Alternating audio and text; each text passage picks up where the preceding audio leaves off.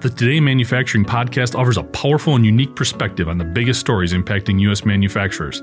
Anna Wells, David Mantey, and Jeff Reinke apply their experience as editors of industry leading brands Manufacturing.net and Industrial Equipment News in providing in depth analysis of the latest headlines. Their insight, along with a mix of humor and human interest, makes Today in Manufacturing a go to source.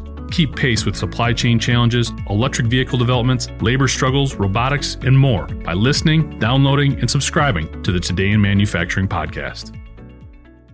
Ford's 2020 Explorer won't earn top safety pick. I'm Anna Wells, and this is IEN Radio. We know the SUV market is a competitive one, and with one automaker after another putting at least most of their eggs into this basket, it's sure to spark some segment design changes, if only because everyone wants to be the standout which makes the latest problem for the Ford Explorer even worse. The 2020 redesign of Ford's most famous SUV came on the heels of the company's announcement that it was all but killing its passenger cars. It's clear the company had high hopes for the new Explorer and its luxury counterpart, the Lincoln Aviator. Ford spent a billion dollars retooling its Chicago plant to accommodate production of the redesigned models and said the 30 day soup to nuts overhaul was the fastest retooling the automaker has ever done for an all new vehicle build. But was Ford moving too fast? The hotly anticipated vehicles coming out of Chicago were almost immediately either recalled or sent to Ford's Flat Rock, Michigan facility to be fixed. The Detroit Free Press reported in late November on what it termed horror stories from Explorer and Aviator owners, detailing problems with leaking sunroofs, display panels, and more. One Aviator owner said his console gets hot to the touch to the point where he can't set his phone down or it will overheat and shut down. And as if Ford didn't have enough on its plate with this messy launch, there are more problems.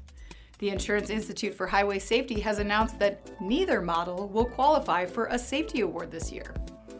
IIHS says the new Explorer actually performed better in driver side small overlap front test than earlier models. The vehicle earned good ratings in four of the IIHS tests, but it is required to earn a good rating in the driver's side small overlap crash test in order to be awarded a top safety pick.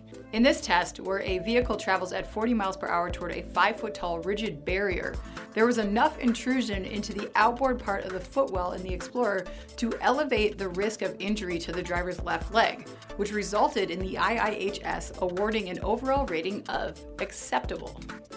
Something tells me Ford didn't spend a billion dollars retooling their plant, plus its massive design and development costs, to produce an acceptable Explorer. In a third quarter earnings call, Ford acknowledged it took on too much with the Chicago retooling and three new model launches all at once. IIHS said Ford expected to earn a good rating in the recent tests and would, quote, investigate why it didn't. But it's likely that what Ford does with its findings will determine whether these new models can ultimately flourish in a crowded market for midsize SUVs. I'm Anna Wells, and this is IEN Radio.